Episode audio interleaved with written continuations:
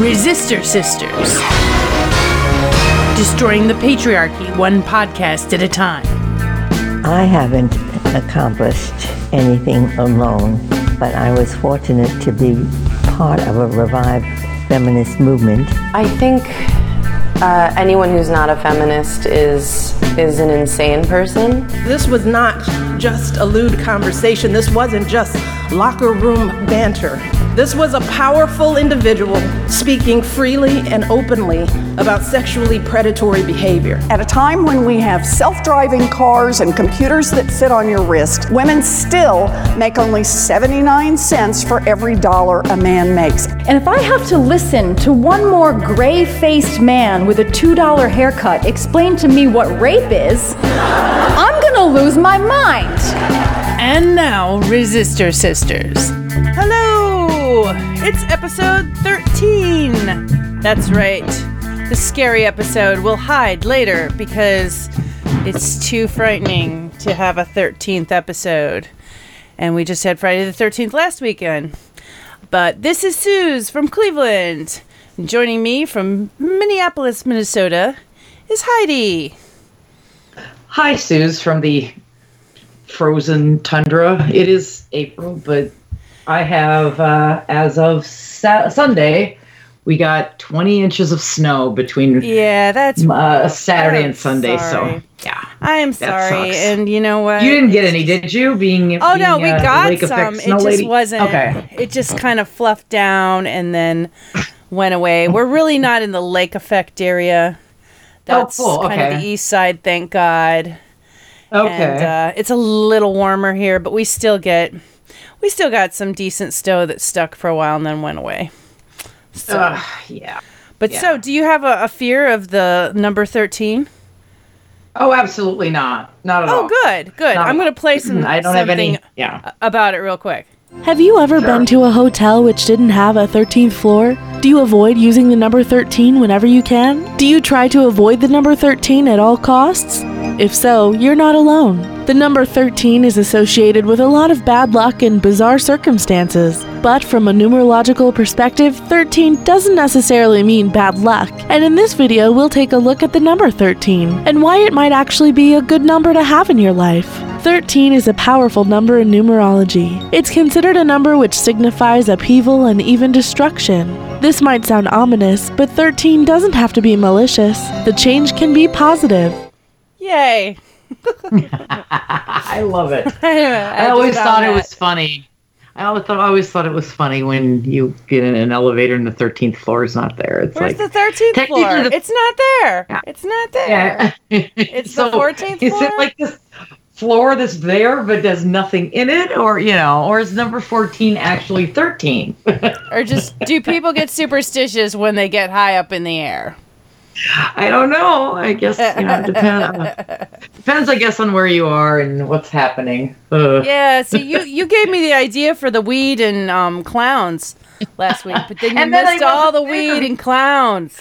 Uh, because you know migraine. You know, I have a, had a migraine, which I have not had a migraine forever. Usually, you know, every once in a while I get a, a headache, and then I take some Excedrin, and it's gone. Poof.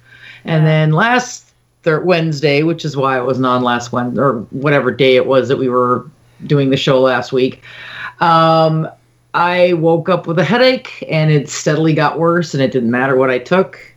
So yeah, that was not good. It's not good to be in, you know, sitting in a room and just the very fact that it's not pitch dark is hurting your eyes. That's just not a good. Oh good. yeah, yeah. Uh, I, I, my one of my friends gets migraines, and I'm just like, go away, stay home, stay home with Yeah. the cat sitting on you. yeah, luckily I that's what she don't. I have a I have a friend that has them all the time, and luckily I don't have them as bad as she does because Mm-hmm. she gets sick all day, and getting sick while you're um when you when you have a migraine is like the worst. It's like, please, my head is gonna fall off my head, off my shoulders. it's Oh, just horrible. awful, awful. Yeah. So yeah, I, I have one very rarely, and a lot of times it's food related. But I don't know what I could have eaten that gave me a migraine. I have I've tried to track it, but it Mm. Yeah. doesn't seem to have any sort of yeah. you know any sort of similarities. I guess I don't know, but Yeah. oh well. I'm fine now. Good, good, good. So yeah, we're we're looking through things and seeing what stories we're going to be talking about the um, the San Antonio Four today, and uh, I've got some information and some information cut up from Morrissey because he's in the news.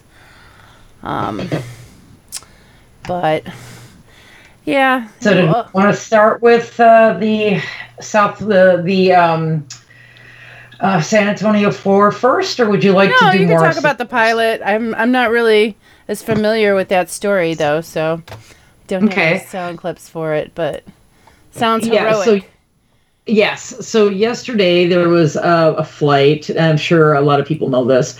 Um, there was a flight uh, from, uh, let's see, it was going to Dallas, Texas from Philadelphia. And at, uh, it was a Boeing 737, it was a Southwest Airlines flight. And at 30,000 feet, about 20 ish minutes into the flight, uh, what and it, this is terrifying if you fly a lot the Yeah. left engine and i'm going to read this because it's it's kind of chilling if you know i should want to get this right.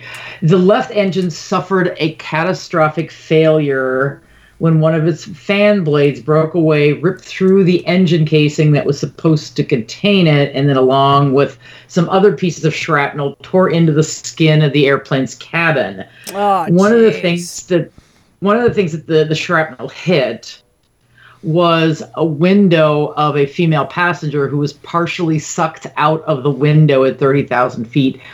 Um, Heroic passengers grabbed her and got her back in. They did CPR. Luckily, there was a couple of first responders on board doing, during, well, semi luckily, there were first responders on board that did um, CPR on her for a very long time, but she um, sadly did not make it, which isn't surprising. When and just horrifying, and so the, the oxygen mask dumped. I guess within a couple of, I- I've seen varying reports. Some say I, I saw one that said it within 20 seconds the plane dropped 20,000 feet. I saw another where it said it dropped violently, but it took a couple of minutes. Um, so suffice it to say, it was not a smooth drop from 30,000 feet to uh, actually get to, you know, actually landing somewhere. And so the the pilot made it fine. I, you know, I'm sure some heard the 911 or not the 911 call, but the um, call between the tower and the pilot. And the pilot's name is uh, Tammie Jo Shults and she's a former Navy pilot, so that makes it a little bit unusual that there was a it was a female pilot. But if Yeah. you listen to the the uh, call with the tower, um, she's cool as as you could be. Just a perfect landing. Uh, obviously, she couldn't prevent what happened, and it was it was pretty miraculous. Uh, so she was so just to give you a little background of her she's an ex-navy pilot. She was one of the first women to fly the top gun um, plane. I guess it's an f-18 hornet. So when i hear top gun i hear the music. So cue that 1980s music in your head. Um, and so she you know so that's she's to land that on a deck and it's a supersonic jet on the deck of an aircraft carrier, which I guess is the most demanding skill. And I'm sure you've seen those kind of videos where it's Yeah. a big, huge um, aircraft carrier, and this plane comes down and you know lands like you know it looks like they stop the wheels with this rope thing. I don't know. I don't know enough about that particular part of it to say anything intelligent about it. But yeah, so she was she was uh, very heroic, and I guess after the plane landed, she made sure to talk to each of the passengers, make sure everybody was okay.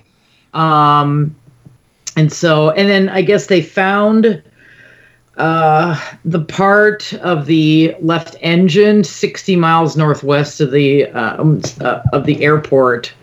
So yeah, just terrifying. So the yeah, so amazingly terrifying. I, I you know after they something like this happens, you know, there's people talking about they had been um, paid for Wi-Fi real quickly so they could tell their loved ones goodbye. You know, all- and videotape. You know, go Facebook Live so you could see it and that type of thing. But uh, miraculously, everybody was okay. I think the thing that's, you know, you hear them talk about their experience, and there was a couple on MSNBC last night, and at least one of them was like, you could tell it was still right there, and he was, he, he the, there was emotion because you know he was only two rows back from the lady who got sucked up, and Wow. yeah, so scary stuff. Yeah, that always uh, happens in movies. Like the the window goes out of the plane, and everyone's like, Yeah. "Oh, it's kind of windy," but they're figuring it out, and it's like Ken's always like, "No, if if you've got a hole in the plane, everybody's gonna get sucked out that window." So you know, Yeah. like because there's Yeah. immense pressure. Like he's Right, always they- you telling know, me that. Yeah, then they said you know it completely there was you know no pressure. They all the the masks fell down right away, I guess, Yeah. and they're putting the masks on, and some of the people that were on you know Facebook Live were like, I'm gonna forego the mask and be able to tell people what's going on. Um, but yeah, I guess you could feel it. I mean, you could te- technically, you know, f- completely feel the difference between that not happening. And I mean, just I can't imagine because you know that the pilot heard screaming, and you know that the pilot, you know, could feel what was that was something wrong, and um, and I guess too that unlike with Sully Sullenberger, who everybody is kind of making that um, uh, comparison, and not to I, I love Sully, so I'm not I'm not in any way trying to diminish what he had to do. But with the plane that she had it was much i guess there was many more manual steps for her to do um, whereas the plane that sully had been flying a lot of it was um, you know to use a uh, a term that isn't perfect but like autopilot um, Sure. you know a lot of the same where you just or or cruise control if you if you will um, again, not to say that it's diminishing what he did, but you know, it's so it's it was made even more difficult for her, and it's just kind of interesting. Um, everybody survived. She's a hero or heroine, depending on great. point. But yeah, amazing, um, and kind of a little scary considering that plane, that size plane, is uh, the plane that the majority of passengers that fly on commercial airliners fly. Mm-hmm. So that's a little terrifying. Um, But I'm But she assuming basically that they she just came up and and she, she knew that there was some problems with the plane and she came up and she landed it though, right? Absolutely, yeah. Yeah. And she knew, I, and I again, not, a, an, uh, you know, I'm airline or airplane aficionado per se, but it sounded like it. uh, She was able to ascertain what had happened, but not necessarily the extent of what happened by what the plane was telling her happened. So she knew that she it blew out her left engine, which is Yeah. usually not going to be a horrible thing. I mean, they can fly, from what I've understood, with one engine, and some you can fly without the engines, I guess. Um, so this, but that's not the worst of it. The worst of it is the depressurizing the cabin, which can um, start other issues, I guess. so, Yeah, yeah. but bottom line, everybody um, except one person, sadly, made it down to the ground alive, and which is amazing. So it's one of That those. Another awesome. heroic story, and it's a it's a girl or it's a woman. So yay, yay, yay, girl power. Yeah. So thank God. So thank God we've got somebody on the plane that knew how to or I you know, I always think that that they can talk you through it because there's somebody on the ground that can talk you through trap yeah, if you didn't plane. know but how to apparently drive. it's it's harder than that. Just because Yeah. that happens on the movie. I think it is. I think it's a little harder than that. Yes, So- airport 75, please help. Yes. or was the great, yeah, airplane from this, yeah, the best, one of the best movies ever made, Airplane. Yeah. So, yeah. I like Airplane too. That that uh, you know, that was out when I was just at a at a time in my life where I could rem- remember a one-liner, you know? Right, and, there's understand so it and many humor. one-liners there. Jeez. Yeah. You know. Yeah, and get the humor where it's not like way over your head. Yeah, I love that. Yeah, it's hilarious. yeah. But it, what gets on my nerves is every time I'm like, "Well, surely you know," and they're like, "No, I don't," and stop calling me Shirley. Ha, ha, ha, ha, ha. Surely you can't be serious. Yeah. Stop calling me Shirley, and I'm like, "Oh, jeez, I can never say Shirley in front of anything ever again." You know, Well, like S H for those of us. E. Yes, at least for those of us of a certain age. um, Yeah, maybe I can You know, talk like that around the kids. You know. right. Yeah. If you say it to an 18 year old, they'd be like, "What? I don't get it." If you say I, I- are- if you say around an 18 year old, I picked the wrong week to stop sniffing glue, it's going to be nothing to them. so many one liners. oh yes. All right. So, So now I might need to watch that movie this weekend, unless we get another snowpocalypse.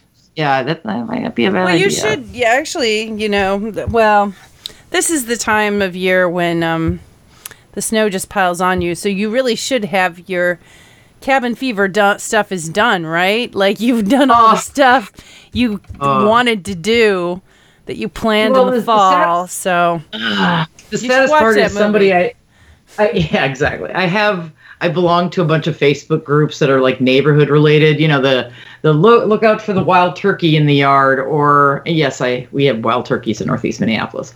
Um, I've or you know side. yeah yeah they're all we have we have um we have gangs of wild turkeys on, in our neighborhood. Um but or you know there's a lost cat or something like that and then somebody posted there is only 69 days till fall i'm like oh i hate you Oh wow!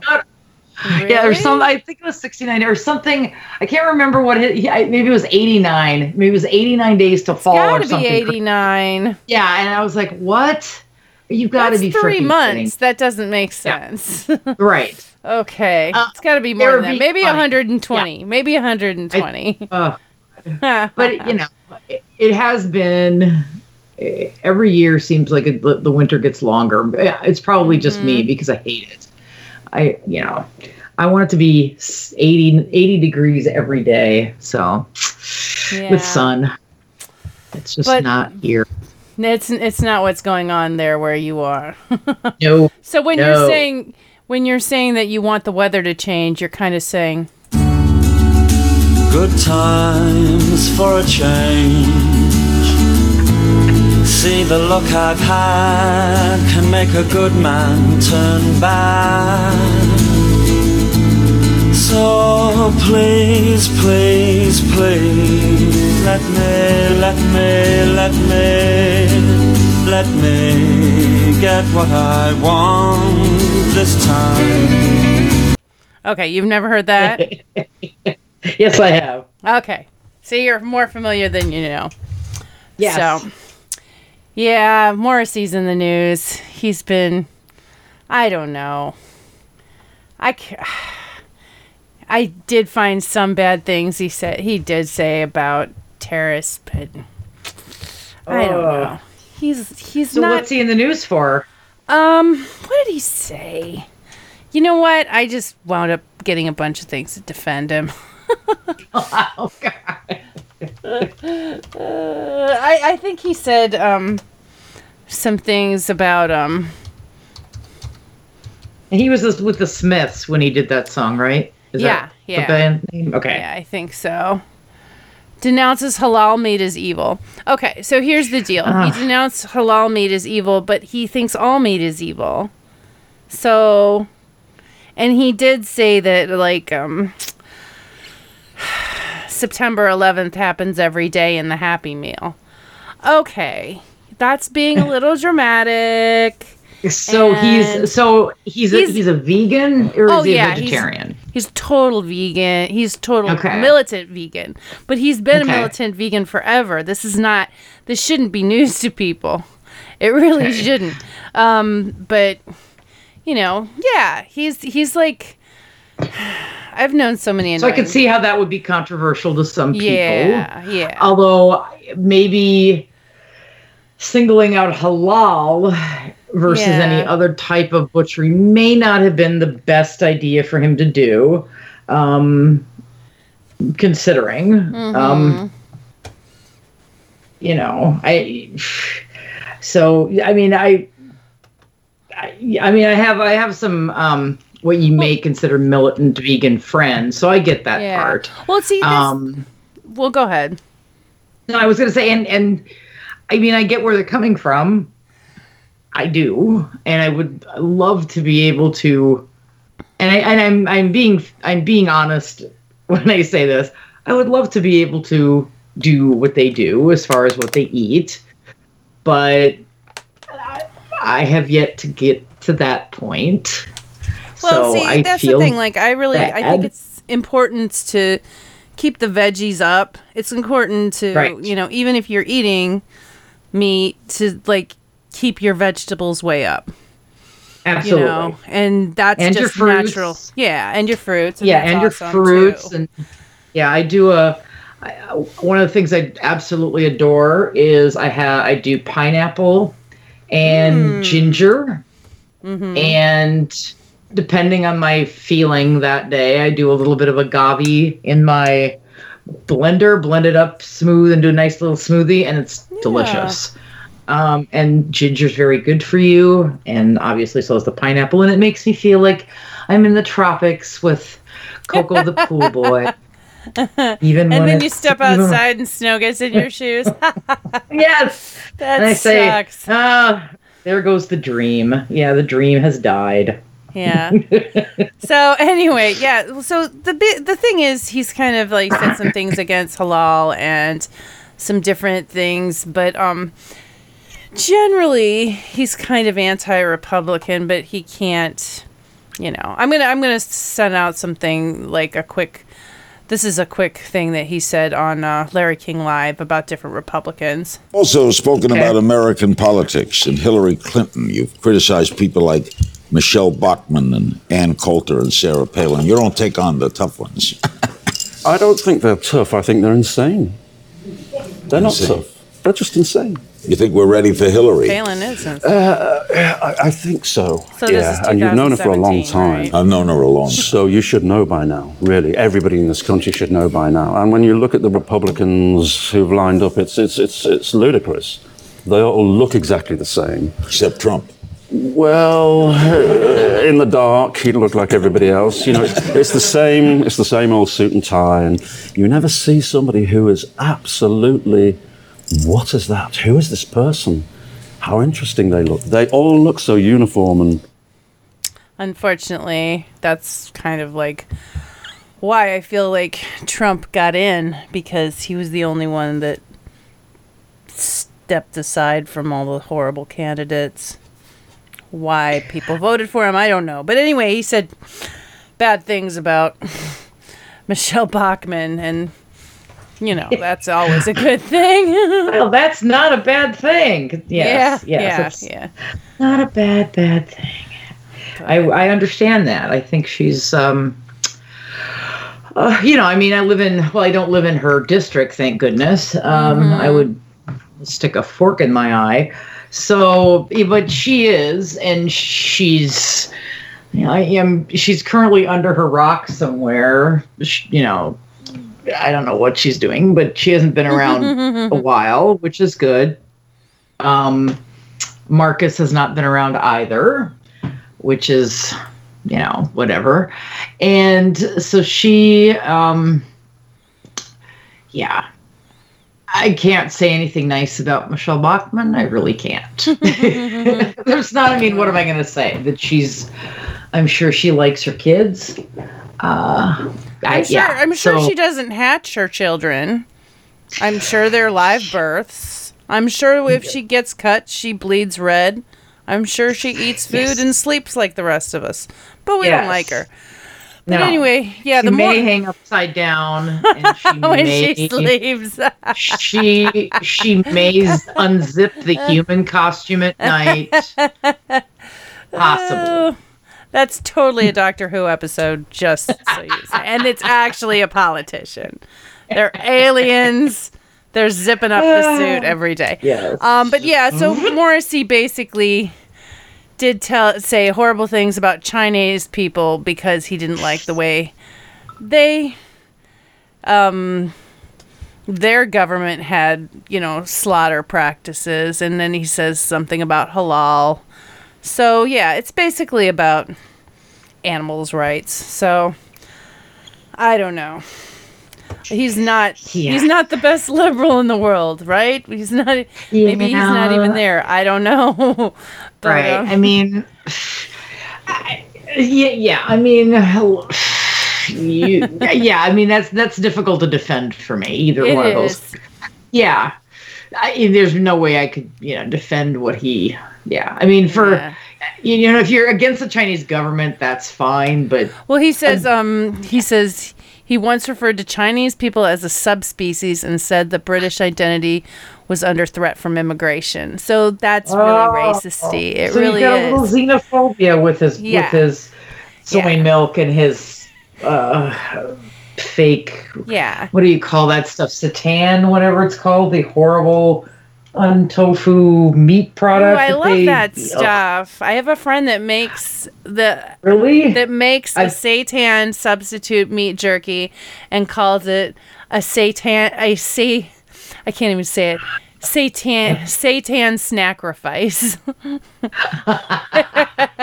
and he sells it yeah, at all the bars in Cleveland too. Yeah. I've tried it a bunch of times. It's either flavorless or it just I don't know. It- It's either flavorless or it has a really bizarre texture. Now, granted, Yeah. when I say this, I've only had it made by like people I know, not like I go went to a restaurant, ordered it, and had it. So maybe preparation is key, which could be possible. Yeah, yeah. Well, another thing is when you eat it, you can't think, I hope this tastes like beef jerky. I hope it tastes like beef jerky because Yeah. it doesn't. It's its own thing, you know. But I Right. love I love lots of vegetarian things and I've had a lot of militant vegetarians in my life that are like, "How dare you eat chicken occasionally?" And I'm like, "You know what? It's not going to change the world." But my thing is my thing is it's um why it's upsetting to me is because you've got this person that's very gay and, and pro gay rights and he was the object of the xenophobia in the 80s right and he Right. came forward and says and you know with all these songs and and and you're like oh okay this is a real person when we've accepted him but now he's coming up against other people with you know xenophobia like you said it, and it's Right. like it's it's it's upsetting to me you know with Yeah, so he's angry that people are homophobic against how he yeah uh, homophobic against him because he's a gay man. or xenophobic But- about him because he's a gay man but other people he can be xenophobic against Right. So And he's like, his phobia. oh yeah Yeah. So his, he's got an issue. He's he doesn't have an issue with that, but it's it's you know putting everybody in the same box is just not okay. And then it's not and I'm not going to get graph. I'm not going to get graphic about this next little part, but I'm going to do a little warning. mm-hmm. If we're looking at hal- the way halal does the butchering and the way that the meat that 99.99% of us eat, yeah I will say that the way halal butchering is done is actually less horrific. And I will uh, I will stop there. I'm not going any farther. But Yeah, I, was kind say- of I was yeah. kind of reading that briefly, and there was just some dispute about whether the animal bleeds out or whether the animal is immediately killed, and uh, it's like it is disturbing. Right. I mean, So. let's be honest. I mean, I, I it mean, made and- me go and- eat a carrot. That's what I'm saying. Right, right. I mean, and I'll be honest. uh, Well, I'll be honest a couple couple ways. One, I have been at points in my life vegan or vegetarian. Yeah. So my issue, if you told me right now, and I can't, and it's funny that we're having this conversation today because I had a, this conversation with somebody else very recently. But if you told me today that I, you know, that I could not eat meat, you know, like steak or whatever, that would be like hamburgers, that would be fine. My issue is that I absolutely adore fish. Um, I could eat fish and and seafood every day for every meal. um, in some form or fashion, and um, I also I also like pork. so I if I had those two and I could only have those two, I probably and maybe turkey on Thanksgiving, I would be okay. Um, that would be possible for me. And I know that there is a name for people who eat fish. It's called it's- pescatarian. Yes, that's the word. Um, I could not remember it to save my life. I used to be an Um, ovo-lacto pescatarian because I ate. Oh, is that um, and? I yeah, I can. Yeah, I can do that. Yeah. Um, but like, I'm, I'm not a huge beef eater. Um, I'm I'm not either, and I have never been. yeah, chicken I could take or leave. Um, so yeah, I mean, and I will say that when I was vegan or vegetarian, you can really tell the difference in a lot of ways. Your hair is not so dry. You know, like right now my hair is dry because it's in that crazy part of the year where, yeah, I, it, it just it's just you know I've been inside. Um, you get the fake heat. You know, you're not Oh, outside sure. in the you know, so your my hair gets really dry. Yeah. So when I was vegan, vegetarian, depending on which time of my life Mm-hmm. we're talking about, yeah, I could tell the difference between my with, with between before and after, my skin, my nails, my Mm-hmm. sleeping habits. Um, and actually, I was thinking I may be going that direction soon again, um, with the exception of fish. Yeah. so I'll let you know. We could have a we Speaking could have a of whole your- show. Speaking of your sleeping s habits, do you remember this song?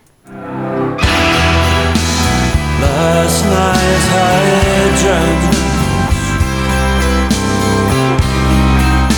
that somebody loved me. Do you remember that one? Actually, I, I I remember the other song that you played before much better than that one, but that one does ring a bell. And he does have a little bit of a John Lennon, a little bit of a John Lennon in him, doesn't he? Yeah. Well, that's the thing. Like, he was born in um, 1960, and he's, I don't know, kind of like the Smiths albums always kind of had a little bit of that feel to me, like that little 80s retro trying to be 60s feel. Um, but, and I don't know, like uh, it's it's a lot of that. Um, just that It does feel- sound. it does- yeah It it gives me a, it gives me a little bit of um, a little bit of folk, a little bit. yeah um, a little bit of that same 60s vibe that uh, mamas and the papas you know that kind of genre back in the day it just Mm-hmm. It's, yeah it's very dramatic, and and the, that song was called "Last Night I Dreamt That Somebody Loved Me," and it says, "No hope, no, no hope, no fail, just a false, another false alarm," and that's his like whole like, um, oh poor me, things are really miserable now. Like it's really funny, but it's not. But it's just it's just funny. is that his thing that he's like Oh yeah, he's it's totally his thing. okay Okay, Oh, so God, here's okay. here's me and my best friend's song. This is um um actually it was funny because last November he was gonna come through. He went to Detroit and he went to um Chicago and he had a Cleveland um visit. And so my best friend of 20 years is like let's go see Morrissey. And I'm like that's great because I've never seen Morrissey. Because when I was 18 I had my wisdom teeth taken out two days before and they Oh. put me on they gave me heroin pills like not heroin but an opium derivative. And i just Oh, fell asleep shit. for a week. Yeah. So oh. Which is another funny story because when i woke up i was like well I, I was in a lot of pain. And um i told my friends i was just like take the tickets go sell them to anyone it doesn't matter i can't get off this couch which was you know very morrissey but anyway, so she calls me and gets this. She calls me, we get her tickets, and sh- then um he cancels, and we're just like, oh, that's so. We were so depressed, but we were laughing because it's something that would happen. You know, like you got this great thing, and then it got taken away from you. Uh, where's the one? Oh yeah. Um, let me find the one I don't know. Did you ever get? You never got to see him. No, though, huh? I never got to see him. Oh my That's the funny thing. Oh, okay. Yeah, you've heard that, right? Yes. That's how soon is now. yes. That's like a big dance hit. So that's just So he's a little dramatic. Oh, he's So a totally little bit dramatic. Oh, but then then we were texting each other about how we lost the tickets. And um, there's this line. This is the line that I texted her. It's not my home, it's their home, and I'm welcome no more.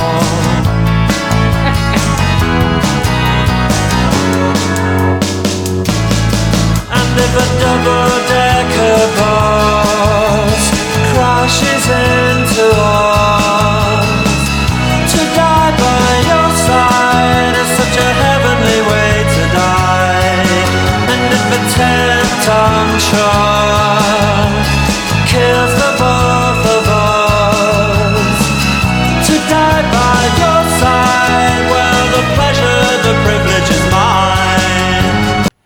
So that's that's what we were laughing about. Like if a That's ten truck truck, because we were like, oh, if we're not gonna go to the concert, if if a ten truck ten tru- uh, ton truck killed the both of us, the pleasure, the privilege of dying by your side would be my, you know, like we were just so like he's got. both. Oh, so he's got a little bit of the flair for the dramatic and. Yes, he's a very dramatic gay man. So, like when he's talking about halal, he's saying, he's saying, I'm not, I'm not saying that stun slaughter is acceptable because halal sla- stuns them before they slaughter, but it could never be. If you use the term humane slaughter, you might as well took in terms of humane rape, which is an interesting point and I- disturbing yeah. and dramatic because Morrissey's crazy, you know.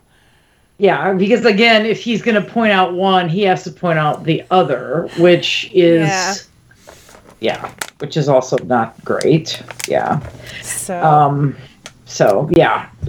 so that's that's just him getting and, and he even has a song called um Big Mouth Strikes Again, so he knows he gets himself into trouble talking smack. Oh, so he realizes he's he may have said things that are Yeah. not okay for people. Yeah. Yeah. Hopefully he grows out of that uh, as Oh, a almost 60, sixty year old man. Yeah, yeah, he's actually exactly 10 years older than me. So, I found that out today. And Oh. so but this is then I had another well I do have this one's quicker it's like 35 seconds so this is the last um, thing when he's talking to Larry King. But I don't think about it. You think about it a lot? I think about everything too much. All the Really? Time. Yes, yes, yes. Uh, my, I have this chattering voice, this chattering mind, and it just doesn't stop. And nothing can make it stop. Do People hurt you a lot? Uh, I'm a sensitive little thing, and um, I'm very interested in poetry and the poetic side of life. And so, obviously, it's hard in modern life because there's no poetry in modern life. There's nothing very nice about modern life. It's very difficult. So, yes, I, I feel pangs and very easily. Easily wounded.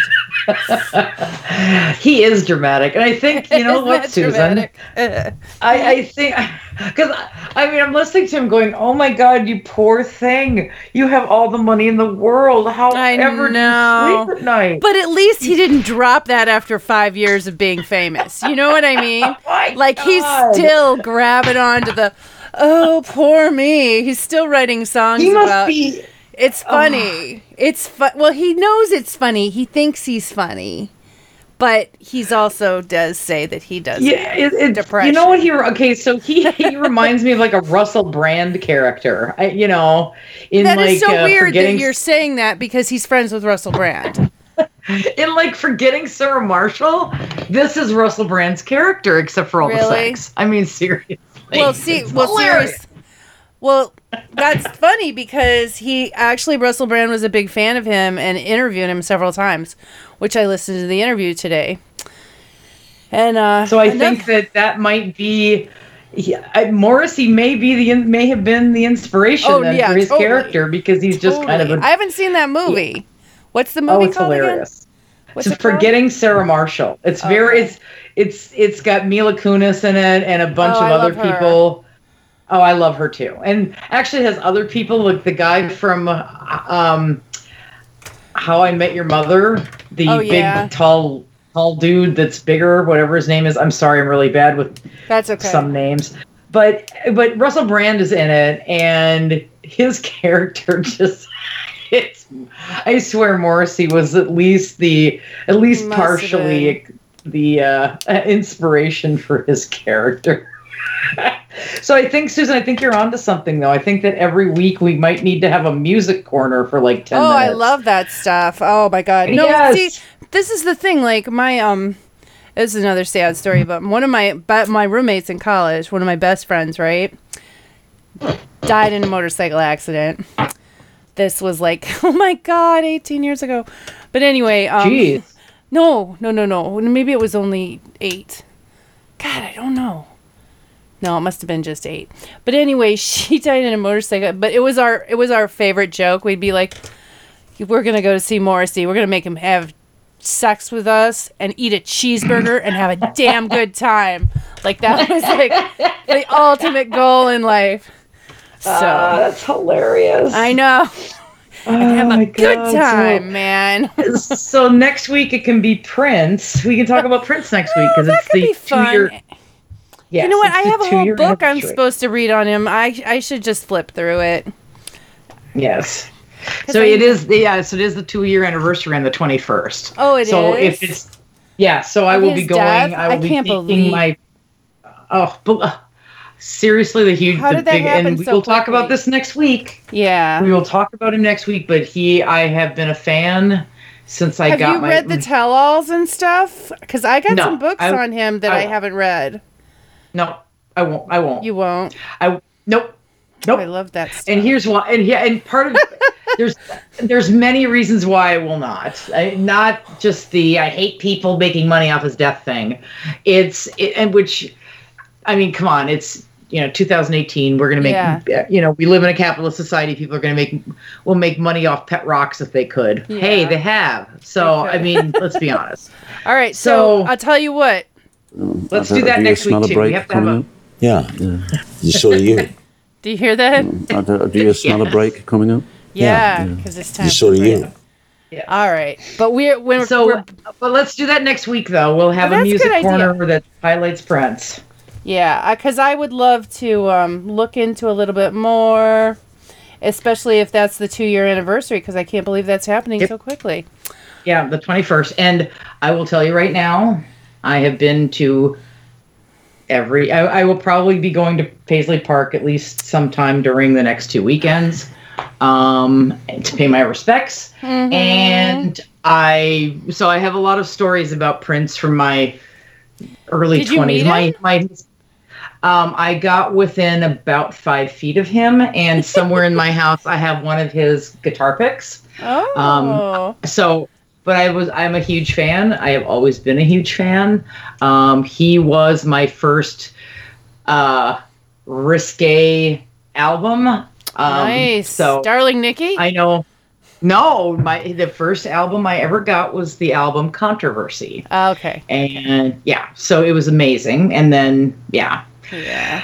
so right, and I've I'll seen t- him live, and yeah, Yeah, I would love to research Prince for next week, but hey, we got to go to break. And when we come Okay. back, we're going to talk about the San Antonio Four, and we're going to talk about evidence and crime and how crime is important in evidence. How evidence is important when convicting people of crimes, and how people get convicted without any evidence. Yes. And the, in, uh, the innocence mission, and you're going to explain to me how the court system can possibly do this. Oh boy. Absolutely. All right. Here we go. okay. You're listening to Resistor Sisters. Remember what de Beauvoir wrote in Le Deuxième Sexe? The concept of woman is a myth invented to oppress us. Man, you guys are so smart. Oops, I just called you guys guys. Sorry. And can I say man?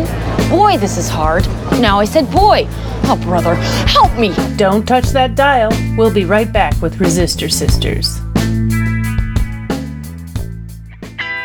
Hi, this is Tim Quormal from The Tim Quormal Show, and you are listening to IndieMediaWeekly.com. Extraterrestrial radio, all the power without the tower. Well, hello there. This is Kenny Pick. Thanks for listening to Indie Media Weekly. Be sure to check out my show, Turn Up the Night with Kenny Pick, live every Tuesday and Friday from 7 to 10 p.m. Eastern, right here on Indie Media Weekly. For those who dare.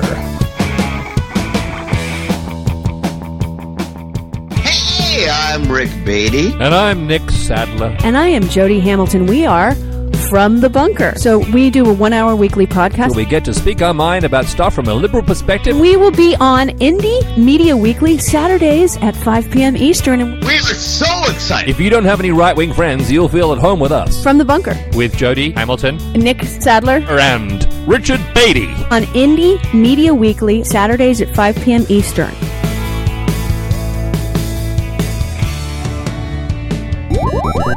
This is Adam Hebert. On every episode of Mike Check Radio, me and my co hosts are not only committed to telling you about the latest political news, but also about the latest nerd news as well. Whether it's the latest scientific discovery, the new season of anime, the ending of a cherished manga, or the latest in comics, television, or movies, my show is guaranteed to bring you something that will make your inner nerd go twee. So be sure to tune in to Mike Check Radio with Adam Hebert live every Saturday night, 7 to 10 p.m. Eastern, only on Indie Media Weekly. IndieMediaWeekly.com. Extraterrestrial radio, all the power without the tower. Get ready for the fastest two hours in radio. Listen to Paul's Memory Bank live every Monday from 8 to 10 p.m. Eastern, right here on Indie Media Weekly. Your DJ Paul will serve up a mix of classic rock, pop, and novelty music all tied together with a weekly theme. That's Paul's Memory Bank every Monday from 8 to 10 p.m. Eastern, exclusively on Indie Media Weekly. Extraterrestrial radio, all the power without the tower.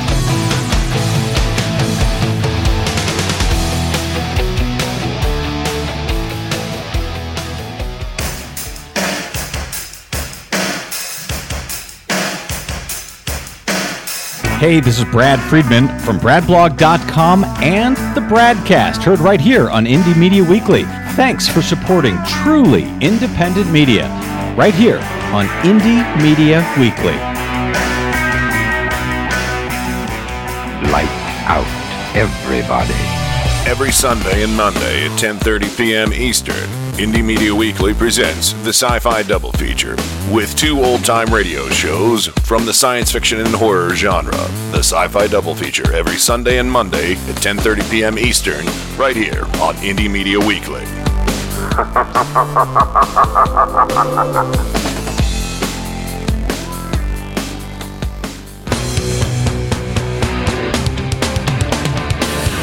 This is Indie Media Weekly, extraterrestrial radio.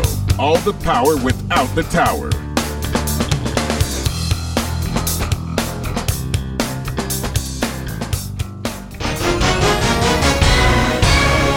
Resistor Sisters. Destroying the patriarchy one podcast at a time. Hello, this is Suze. I'm back. Hey, hi, Suze. Hi.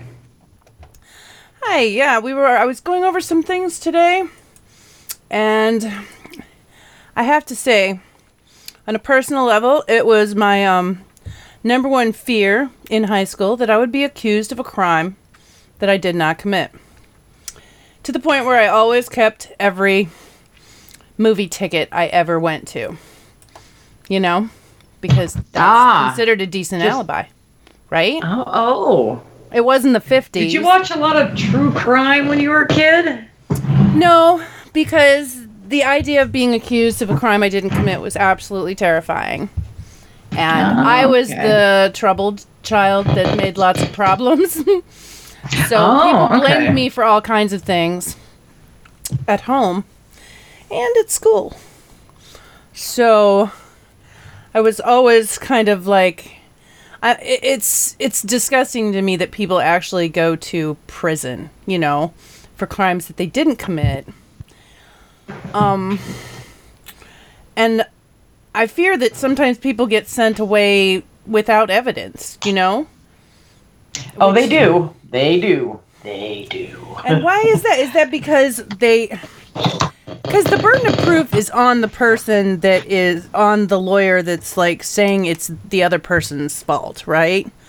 One would one would hope that there would be justice. Sadly, our criminal justice system is extremely broken. Now, when I say that, one of the um, I will say that now there's been there's been some changes in how um, uh, suspects are interrogated. Uh, things need to in most jurisdictions now.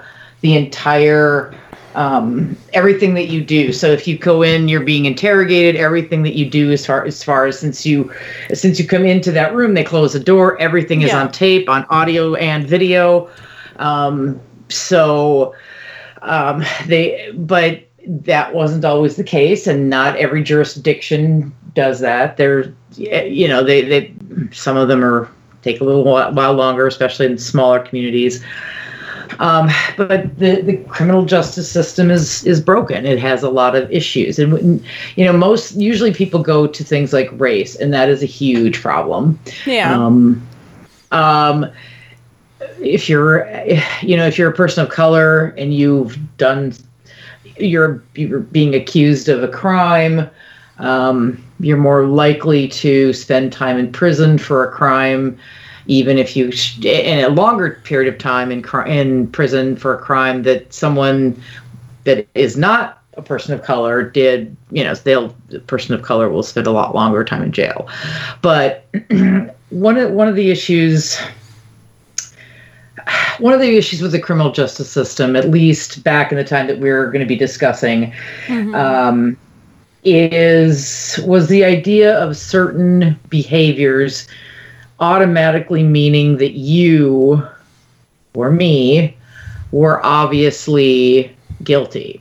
So what I mean by that is, um, in the case that we're talking about, We're talking about the San Antonio Four. The San right? Antonio Four, um, which is four women a- that had just recently come out as openly gay. Mhm. Yep. hmm And I'm not sure And whether they were roommates or if they were friends doing things together or They they were um they were friends. They they knew each other for a while. They were yeah you know, so and they were accused of the molestation of two girls that were um, the cousin of Hmm. one of the girls.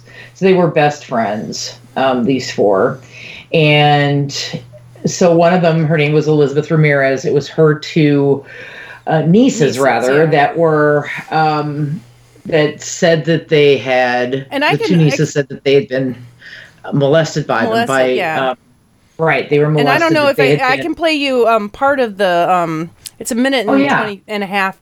It's Oh, part yeah, of the yeah, trailer from the um San Antonio? 4. Yeah, it's part of the trailer and the it, it was called um Southwest of Salem because they were Yep, saying it's a witch hunt and my thing is what I don't understand is how Satanism got put into this case because it doesn't seem like there was anything. Like, Right. but you can listen to the Oh, I have a lot to say you. about that after the I wanna know. Oh, I, Satanic I have a lot to say. Satanic ritual abuse has become the fastest growing and most controversial psychological phenomenon in the country. It's a modern twist to an ancient story. investigated their world of covens and sacrifices. This case is probably the last gasp of the satanic ritual abuse panic. Allegations were made that four young women had gang raped these two little girls. My attorney said that I would lose. Nobody wants to go against a child. The whole scenario sounds like a porn movie, a man's version of what women do in their spare time. They got on the bed and they started touching me. What did they say? They were silent. It's too bizarre. It's almost dreamlike. The case, it went off track in about every way you could. According to the people in court, this is what gay people do. No. If this was an easy case, someone would have snapped it up a long time ago. These are people's lives. How did this get past the media, the jury, appeals process, their defense lawyers?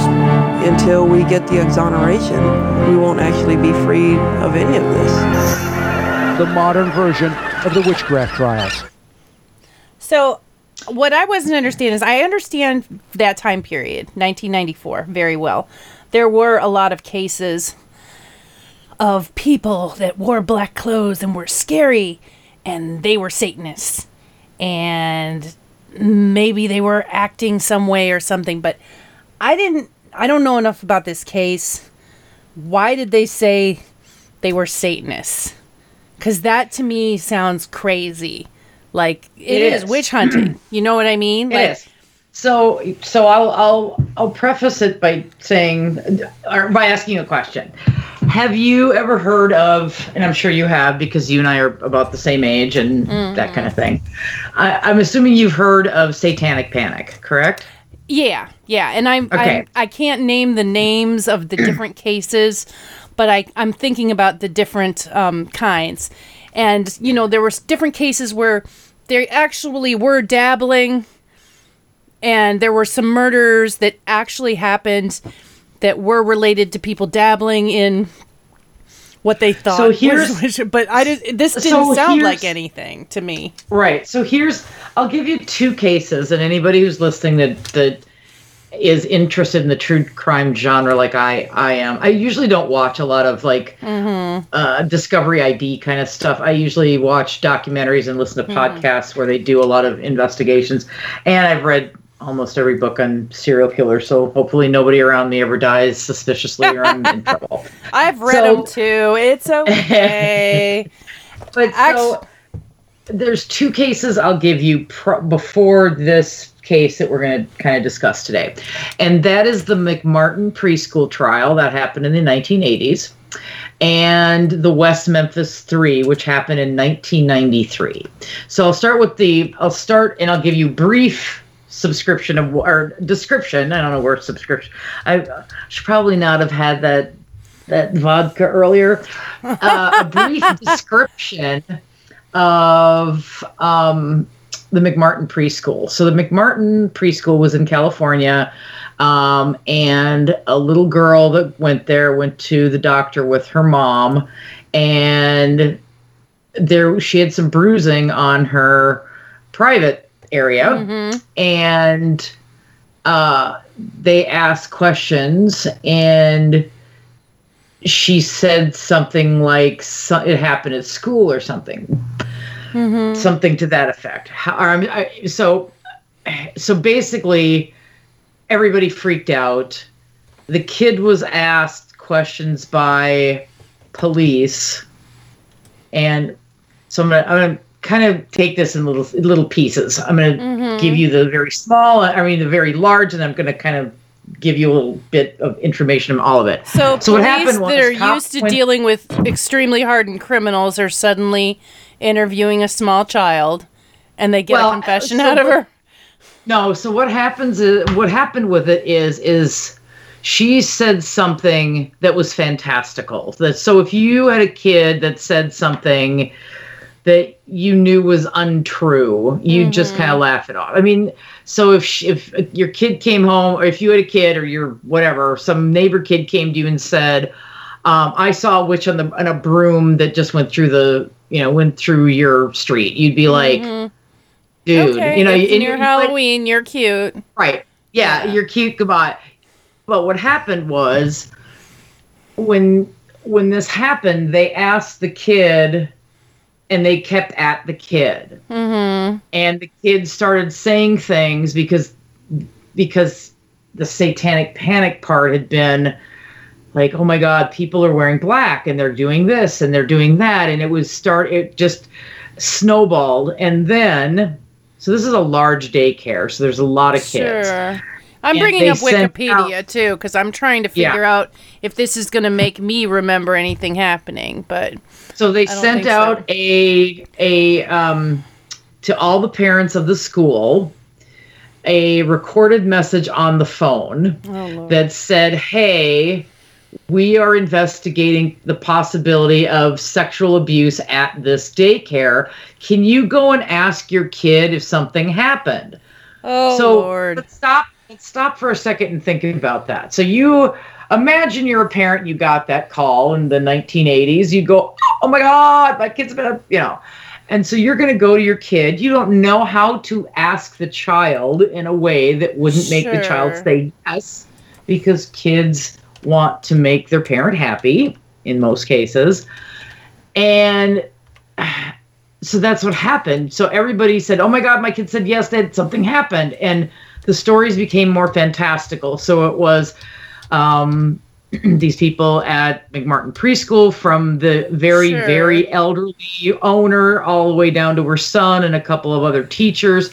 They all brought them on an airplane to a place where they sacrificed kittens and they killed babies and they did all this stuff and then they got back in time for mom and dad to pick them up from daycare you know fantastical stuff shit that could not possibly have happened but the it, it blew up and went absolutely crazy and all these kids said that something happened and, And so there was what happened n- was there ever Not- any evidence no. to substantiate any of this? not a fucking thing. Can I ask you one thing? Have you ever heard of a film and play that um in the film it was Audrey Hepburn, I'm pretty sure.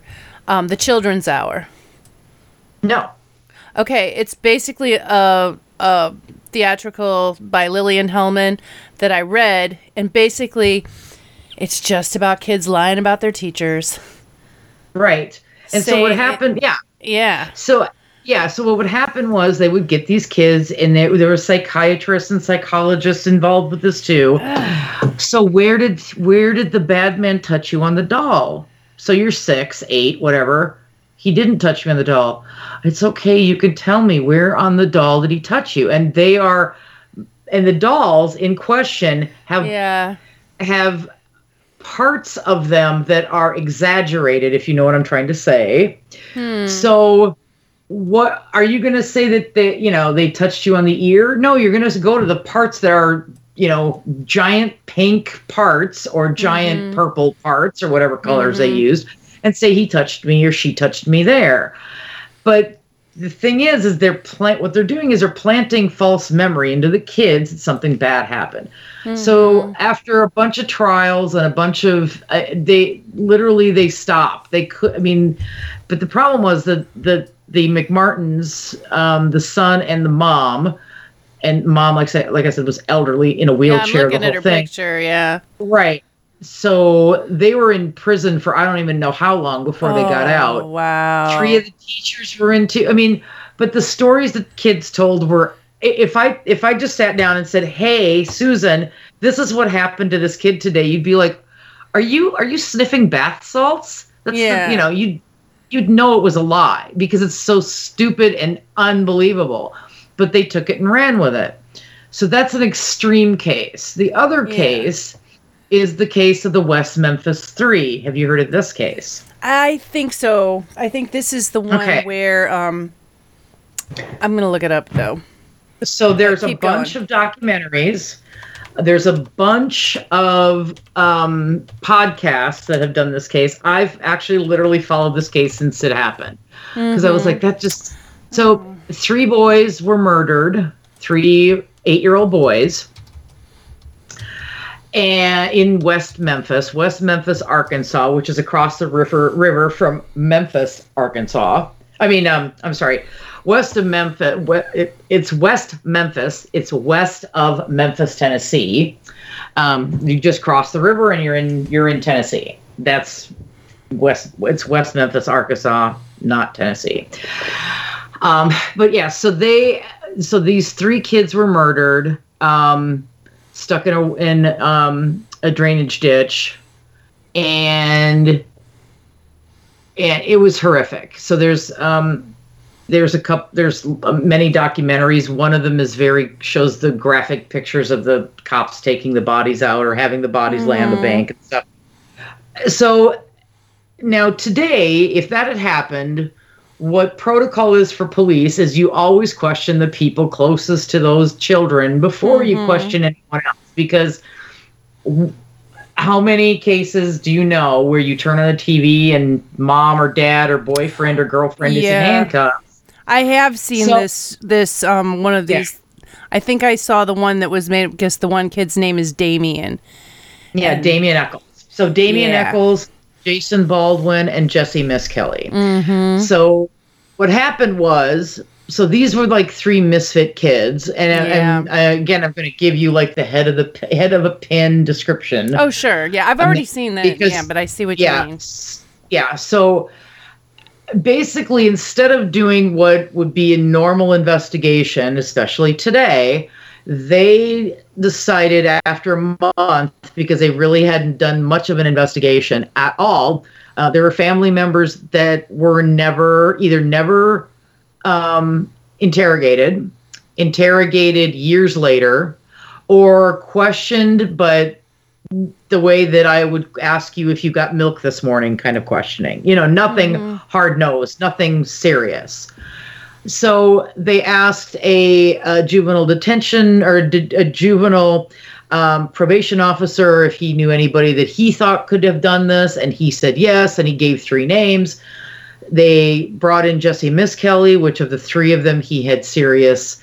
Um, he was a lot like if anybody watched um, how um, Making a Murderer, a lot like Brendan Dassey in that case, in that he had a much lower IQ.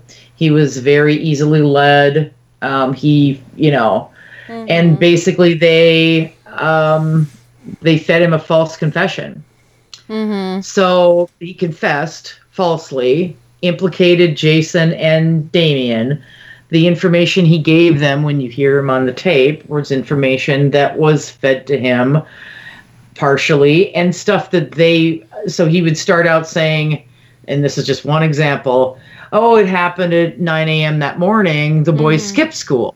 Well the boys didn't skip school and it didn't happen at 9 a.m because the boys were still alive then. Oh mm-hmm. okay well then and they would do the oh so it happened at five o'clock five or six? So it happened at six? Oh okay well it's- it happened at 8 p.m okay that's when it happened.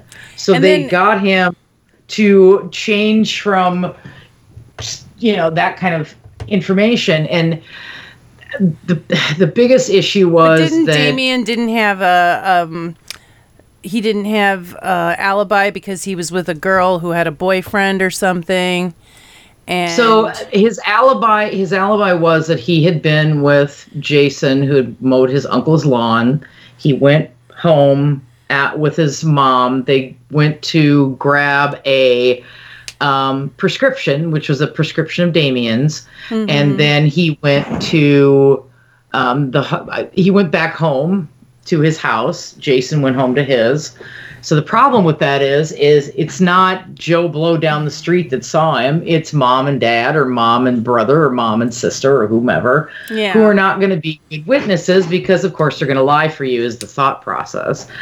Um, but he- and and it's 93 so it's not like now that Yeah. where i could say oh no i was with susan at the coffee Mm-hmm. shop here i can prove it to you because i did this facebook post and here's our selfie you know that kind of thing Yeah, yeah, yeah. um, can't do that in 1993 No, so they so no yeah so they got these three they and the biggest issue was that they that well, why they thought it was satanic was one of the boys appeared to have been castrated however Oh, okay. he was not castrated that little pond that they put him in or whatever they call it drainage ditch i've heard a couple Had of different things they've it. called it it had turtles in it Mm.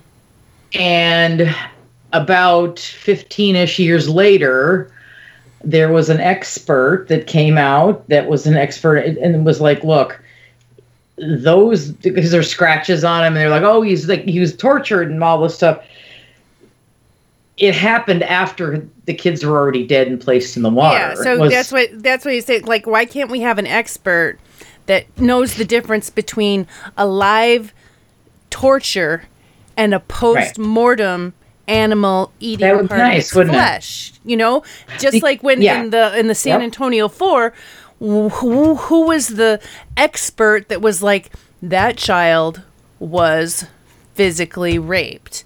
Like that's the thing. Like I don't want to be that expert.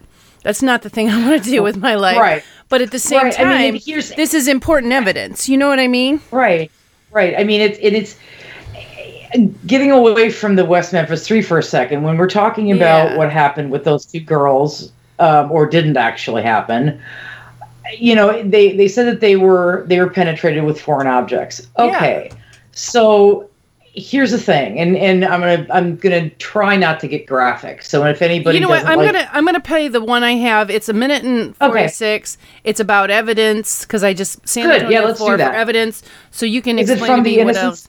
Yeah, It's it's from the fr- it's not the okay, Innocence good. Project. It's like I went on to YouTube and looked at the San Antonio Four because Oh, I was good, like, okay. yeah. So I just found some other things, and they were talking about the expert. that the Perfect. investigation was seriously pursued, why there wasn't more skepticism about the preposterous allegations in the first place was because these four women uh, had recently come out as gay. But prosecutors said their lifestyle was a motive, and the science backed it up.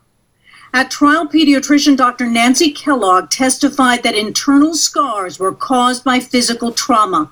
It was critical testimony. Former Bexar County District Attorney Susan Reed later admitted the medical science presented at trial was wrong. It was believed at that time that that was evidence of scarring from a tear and that it would have been indicative of a sexual assault. There has been further studying of, of those kind of photographs, which has led to information that it can, it can, can occur naturally. Additionally, one of the girls came forward in 2012 to say she lied at the trial. An advocate for the San Antonio Four got that call. She came on the phone and she said, My name is Stephanie, and it didn't happen. I have no memory of it ever happening. I've gone through my mind for years, and all I remember is having had a good time when I was over at my Aunt Liz's. Now, with the trial court recommending the verdicts be overturned, and with prosecutors reportedly saying they don't foresee retrying the cases, the women are asking a Texas court for one last thing. I believe that we deserve to be known as innocent. You know, it was a terrible injustice. And um, we're not going to give up until we are found innocent. We're going to keep fighting.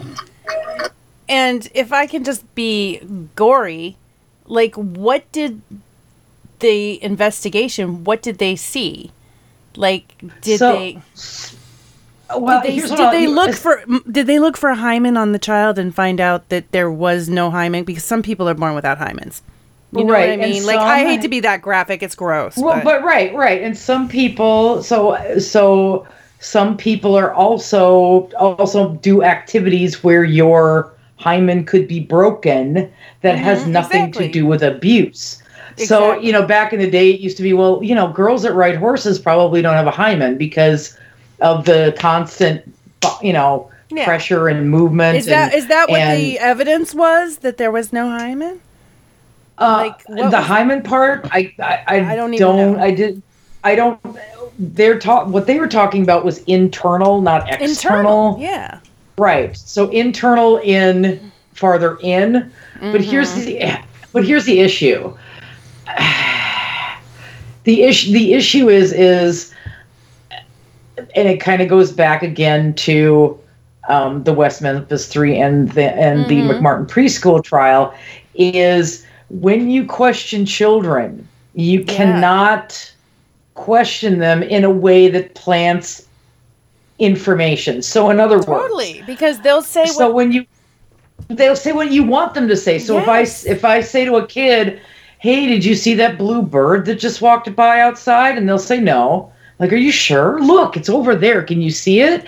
Can you see it?" Eventually they will say, "Yes, there's no fucking bluebird. I'm just fucking with them, right?" Mm-hmm. Kind of the same idea when they're getting when they're in these interrogation rooms. They're like, "Well, I know something happened. Can you tell us?" It's okay. Did you, you know, and they push. So what the technique is now is tell me what happened. So the kid Mhm. will say, This is what happened. Okay, can you tell me what she said? Can you tell me what where was this? Was this in the bedroom? Okay, where were you on the bed? So in other words, they will ask things like that you know, it's not saying that the kid is lying. They're asking questions that you would ask of a child that you know if you ask them that you want an honest answer from and you have to have some mm-hmm. sort of cooperation you can't just say kid, you know, especially in a case such as what what we're talking about. Yeah. And what this was was it was an angry, pissed off relative that hated the fact that these four women were gay and mm-hmm. that was it. And really that was all of it. And it was that you know, and here the other the other thing is too is with with talking to kids Did that relative that- coax these children to say these things? that's that's yes. Yes. Because that's crazy that it would come out to people losing. Four people losing 20 years of their lives is 80 years. Right. And so, well, and back to the West Memphis Three, they got out um, several years ago. They got an Alford plea, which is they are let out without having to do another trial. They say they maintain their innocence, but they're down. They're down and counted as guilty. And the reason they did that was um, Damien Echols was attacked and brutally assaulted in prison Yeah. many times. And at the end of his 18 years in there, he was having some serious issues. Mm-hmm. Jason Baldwin wanted to fight and fight and fight. He was not going to take an Alford plea because he's like, dude, I didn't do this. And I'm innocent. I'm going to fight to the freaking death to get exonerated completely. Mhm. When he found out that Damien was not doing well, Yeah. he let it go for his friend, is Yeah. what happened. Yeah, I think I, I Um, remember watching that. Yeah. Right. So, and there's some really good documentaries about it. There's some really good podcasts, Mm-hmm. um, amazing podcasts about it. Um, but, um, so, Here's but- another thing, and it, it's it's it's bad to uh, wrongly accuse, but the thing that disgusts me the most is okay, three children were killed, three Yep. children were murdered, Yep. awfully murdered. And what year was this? This was no no. 1993. Yeah, 1993 was uh, West Memphis 3. That was 1993. Okay. Yeah. Regardless, that killer is out there somewhere. Somebody obviously killed it, and if it wasn't these three, then that that's the, the when when the police go. Hmm, who would do this? Who do you think would do this? Let's point a finger. Uh, you need to have like a little more evidence than that. We have wasted so Right. much time. Right. You know? Because what what happened with them and what happened with these women too, the the um, uh, San Antonio Four was that uh, they pointed to the other, and I'm doing quotations, the other, this, the Xenophobia. weird kid. Yeah, the, yeah. So homophobia, or they with with um, Damien and especially Damien, because Damien had changed his name. His his original name had been Michael. He Mhm. actually um, was a student of um, of religions, and he was, um, i- i- in fact, his name change was he changed his name to S- Damien because of Saint Damien, part of the Catholic religion. Did you take Um, a saint's name? I know. Right, and he had, but that's what he changed his name to. He didn't want to be called Michael anymore. He wanted to be called Damien. So, and because Saint Damien um, saved lepers and got leprosy and died, and he thought that was a great person to be named after somebody that cared about some people who Mhm. were like the lowest of the low in society at the time, or probably pretty much still. So he thought that was a great name to take, which is why he took the name Damien. Well, Damien is also, of course, uh, associated with the occult, and that's scary, and that means people are going to you know, get killed. So part of the satanic panic issue, and that it kind of goes through all three. It goes through all three of these cases that we've been talking about: uh, McMartin, uh, the West Memphis Three, and the um, San Antonio Four. Is the idea that the occult was involved Mm-hmm. in the in the McMartin preschool? I graduated. It- I graduated in 1988. I already all my friends had trench coats. Like I- we yeah. were that scary looking kids. Yeah, I when I moved to the city, uh, my hair was black for years. I have pale white skin. I used to wear dark, you know, really dark eyeliner. Um, Well, my- luckily, no one got murdered around you. Yeah, I'm. I if somebody's murdered around me, I'm screwed. It doesn't matter where the hell I am. It doesn't matter. I could be in the middle of this podcast. I still obviously killed someone because. I mean, all they need to do This is is look at my Google search history, and I'm screwed. Well, You can't, you know. Just the other day because I was listening to a podcast about it. I actually typed in, it was about it was, a, it was a podcast about Casey Anthony, and I'm and I so I typed in chloroform because it's they Oh, were talking gosh. about chloroform, and I'm like, oh fuck. Hopefully nobody around me dies of chloroform. Yeah. Jesus, what am I doing? So yeah, um, uh, but you know, with you know, all joking aside, all three of them were the McMartins were kind of intro odd. They were, you know, if you see pictures of them, they, you know, um, the McMartins were what? they were a little odd. Um, Were they? They were not. Yeah, they were a little s- strange. And by strange, I just mean. Uh, by strange, I just mean that they weren't exactly perfect. What you would think of as somebody that ran a preschool. It, I don't mean that in a. You know, they hung upside down when they slept, or they, They, drank they listened blood, to jazz. Like the picture I saw looked Right. like a normal lady that wanted to take care of children. Did they listen to jazz? Yeah. Yeah, exactly. You know what I mean? they- I remember them talking about about it um, in some of the trial footage I saw. These people were unusual. They weren't like who you would see. Have you know? It's like oh, for fuck's sakes. Well, see, So, that's was that's my problem with what whatever this this bad um Has nothing to do with it, criminality. yeah. These police are like. Something happened. I don't know what. Hmm. Do we have any evidence? No, but I think we should blame these people. These people make me uneasy, and therefore they must have committed this crime that didn't even happen.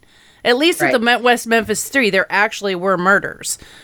Where are There those were murders? murders, but those three kids had zero to do with any of it. I mean, But they maybe said it was those a ritual murderers were killing. cops. You know what I mean? and and mm. well the, in west memphis 3 it's it's likely and i won't say any names but it is likely it's very it i should say it's very possible that it is a family member i will not say which one i think of it might child of one of the children, or that were killed. The what? Right. That's a shame. oh, one, yeah one of the kids that were killed there's very possible that it was either a father or a stepfather of one of the children possibly But these Um, these children were were were the children that were murdered. Were they all related? No, they were all from the same neighborhood. Okay. Um, Stevie Stevie Branch, Michael Moore. Let's see, Stevie uh, Stevie Branch, Michael Moore, and Christopher Byers. Yeah. So there were, th- yeah. So they were neighborhood kids. They were friends of each. They were they were friends. But I yeah, I Um, mean, I would say if all three kids were related and they wound up dead, definitely look at the father or the mother. But that's the thing; if they're not related, there Oh, they were friends. It's still smaller- someone out there that actually committed these murders and got off scot free. You know? So yeah, and one of the, so there's a couple of possible scenarios. Now, Yeah. here's the issue. This is pure speculation. Part of the Mhm. reason it's Well- pure speculation at this point is because, uh, you know, 25 freaking years ago, the West Memphis police had their thumbs up their asses and decided, oh my God, scary people wearing black nail polish need to go to prison for crime because they're scary and weird and they're not complete Christians that, you know, whatever. Mm-hmm. So that's what happened. But the spec there's a couple of speculations about what happened to them. So the Mhm. speculation one is that um, one of the so and I'm not going to name which And no offense, but you what- know, I don't want to be rude, but Damien Echols is one un- unreasonably looking attractive young boy. And I So hate it when people now- get people get, you know, targeted for that. So he is right he is currently living in harlem with his wife he married his wife when he was still in prison Harlem she's an in- artist in New York. harlem in nyc yep in new Okay. york um he he moved to salem massachusetts right afterward Uh, he did yeah but Yeah. then they moved to harlem they've lived there several years i follow him on facebook i follow him Oh. on twitter um so he's living a nice is- life. That's good. so yeah he's living a nice life um, he is um, he's very artistic. He's very spiritual. Um, he is a very amazing guy. Um, i have the utmost respect for him. And and i'm saying that and people if anybody's listening to this going oh my god he's guilty. He killed those kids. Uh, what i would tell you is look at some evidence. Mhm. look at the reactions to them and how open they have been. Um, just um, both Jason and Damien are open um, to whomever talks to them about this. Um, as far as uh, yeah, media, um, they're like Jason's been. Uh, both of them have been on podcasts. Both of them have uh, written some books. So he's in. He's in Harlem. Jason Baldwin is in Austin, Texas. Um, right after he got out, he spent. Uh, I think it was a year at Eddie Vedder's house. Oh. So Eddie Vedder is big into the true crime thing. So anybody who, yeah, very very big. He's his name pops up at a couple of different cases, but he's a really awesome guy. Eddie Vedder is was one of the people who got their name out there and was like these guys are innocent. Um, and so now he lives in Austin, Texas. He's more than just he- stalked by John by Shannon Daughtry. Yes. I love that guy. Oh, the '90s. Better. yes, Vedder is amazing. You know, But, I think yeah, he so- was. I think he was recently. Wasn't um, yeah. Vedder was on um a comedy skit for um, you know, Portlandia.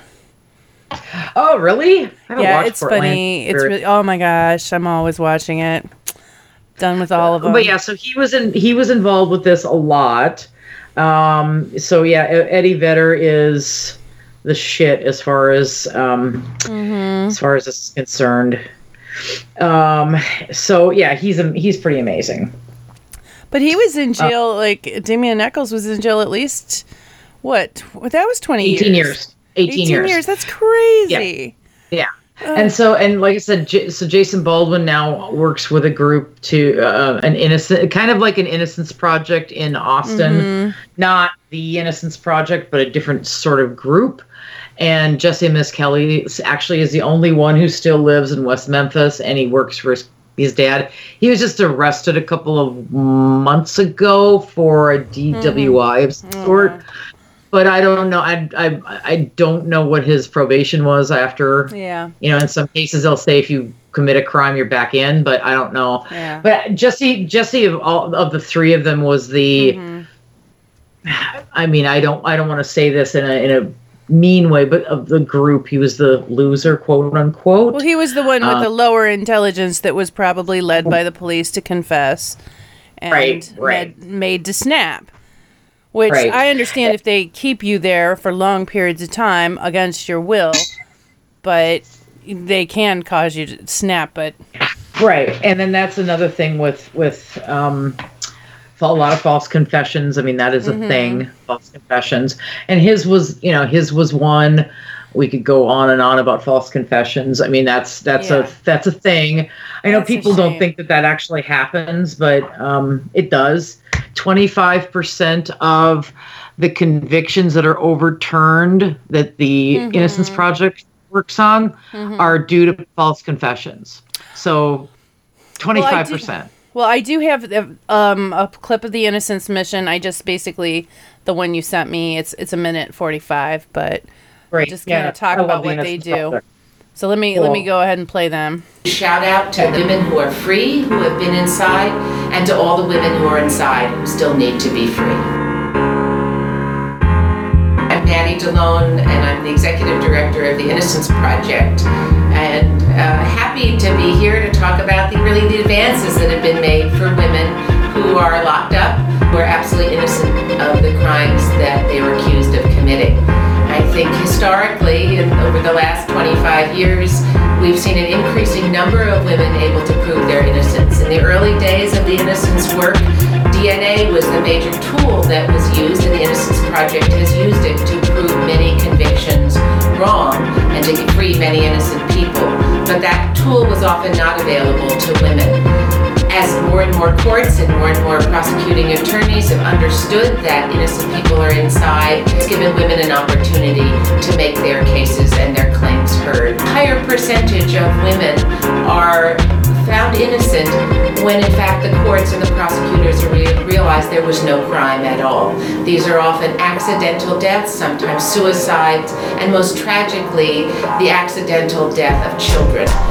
Women are often accused of killing their children, and the exonerations have shown us time and time again that some of those are actually have nothing to do with crimes.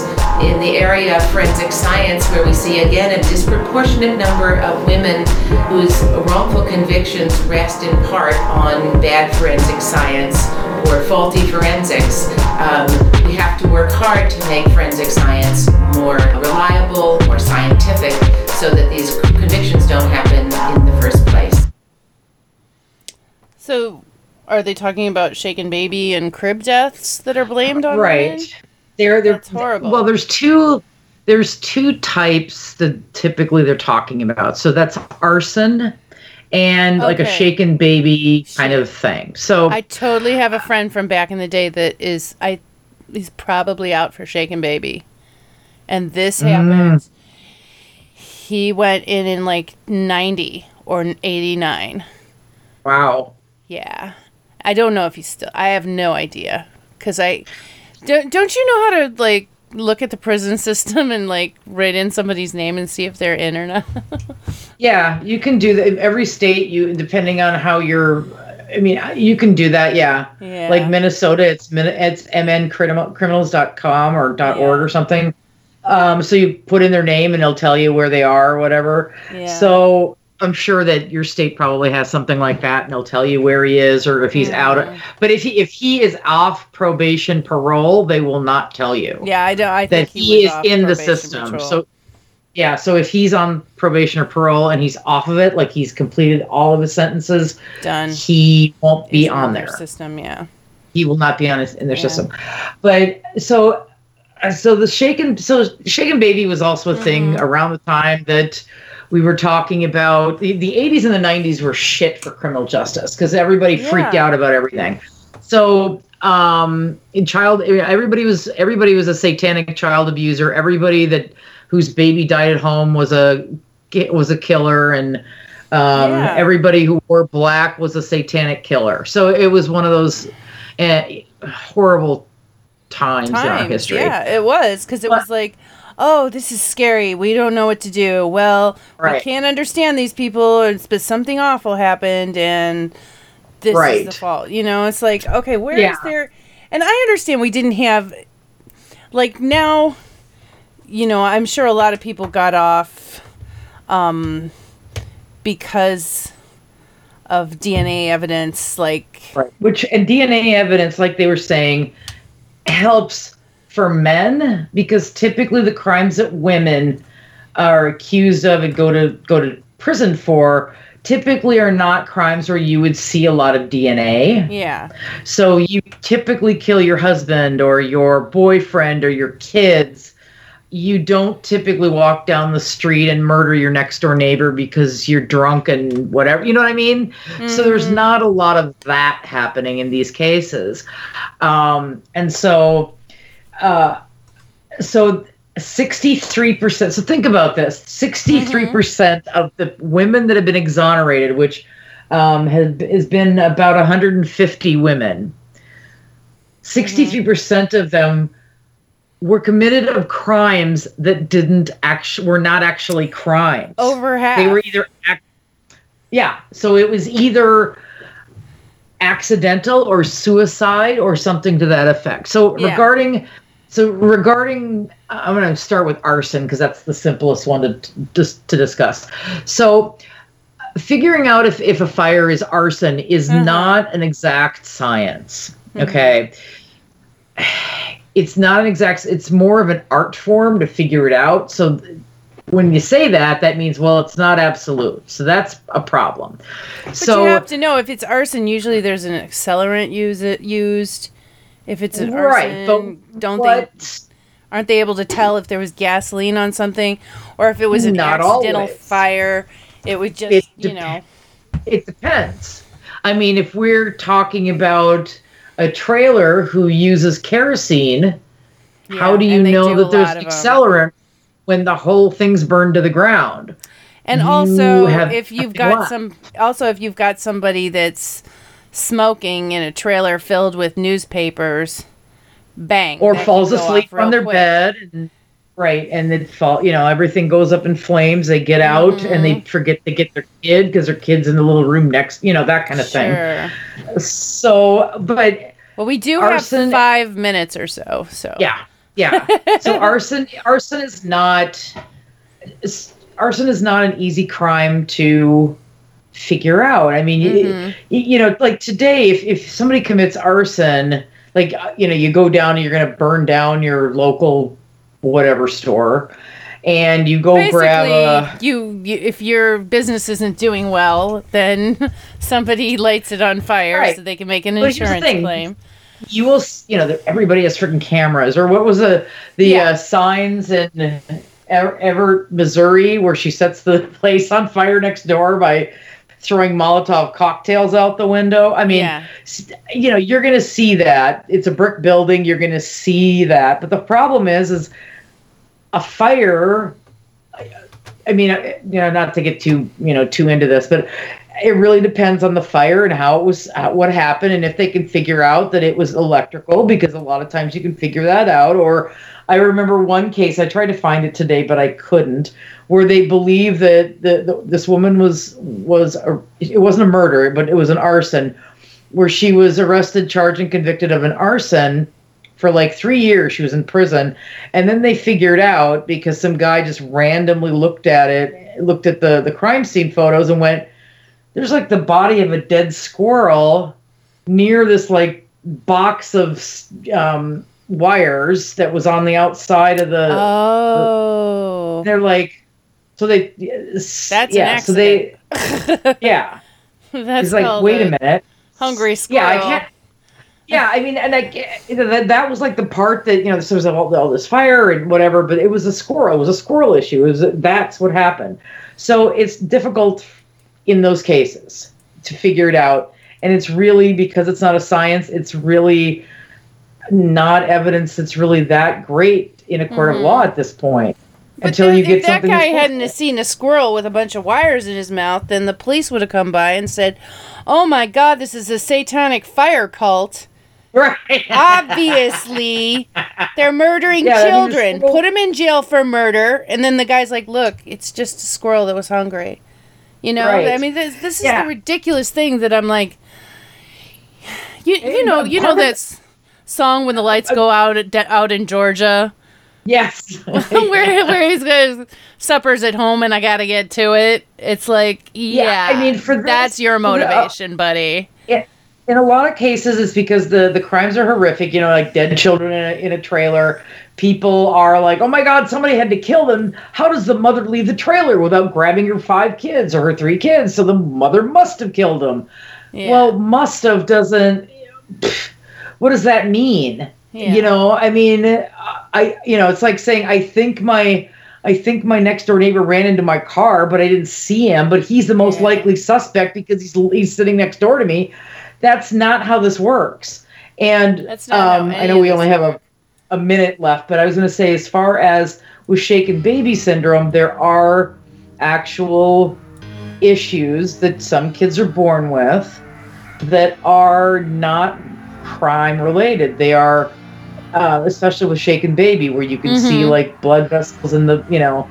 Now that's not to say that every time you hear the, the term shaken baby that that didn't happen Yeah. there you know, there was there was a case locally a couple of days ago where the guy was just sentenced i can't like to life in prison because he had killed his girlfriend's baby i, I think it was a toddler by shaking and knocking her head against the wall or whatever Oh, the, yeah. the whatever the issue was so there you know those those situations exist but i think there has to be a care in looking at these and not jumping to the conclusion, well, the mother must have done it because she was the only adult there. Well, let's slow the roll and look at what the evidence says. Slow the roll.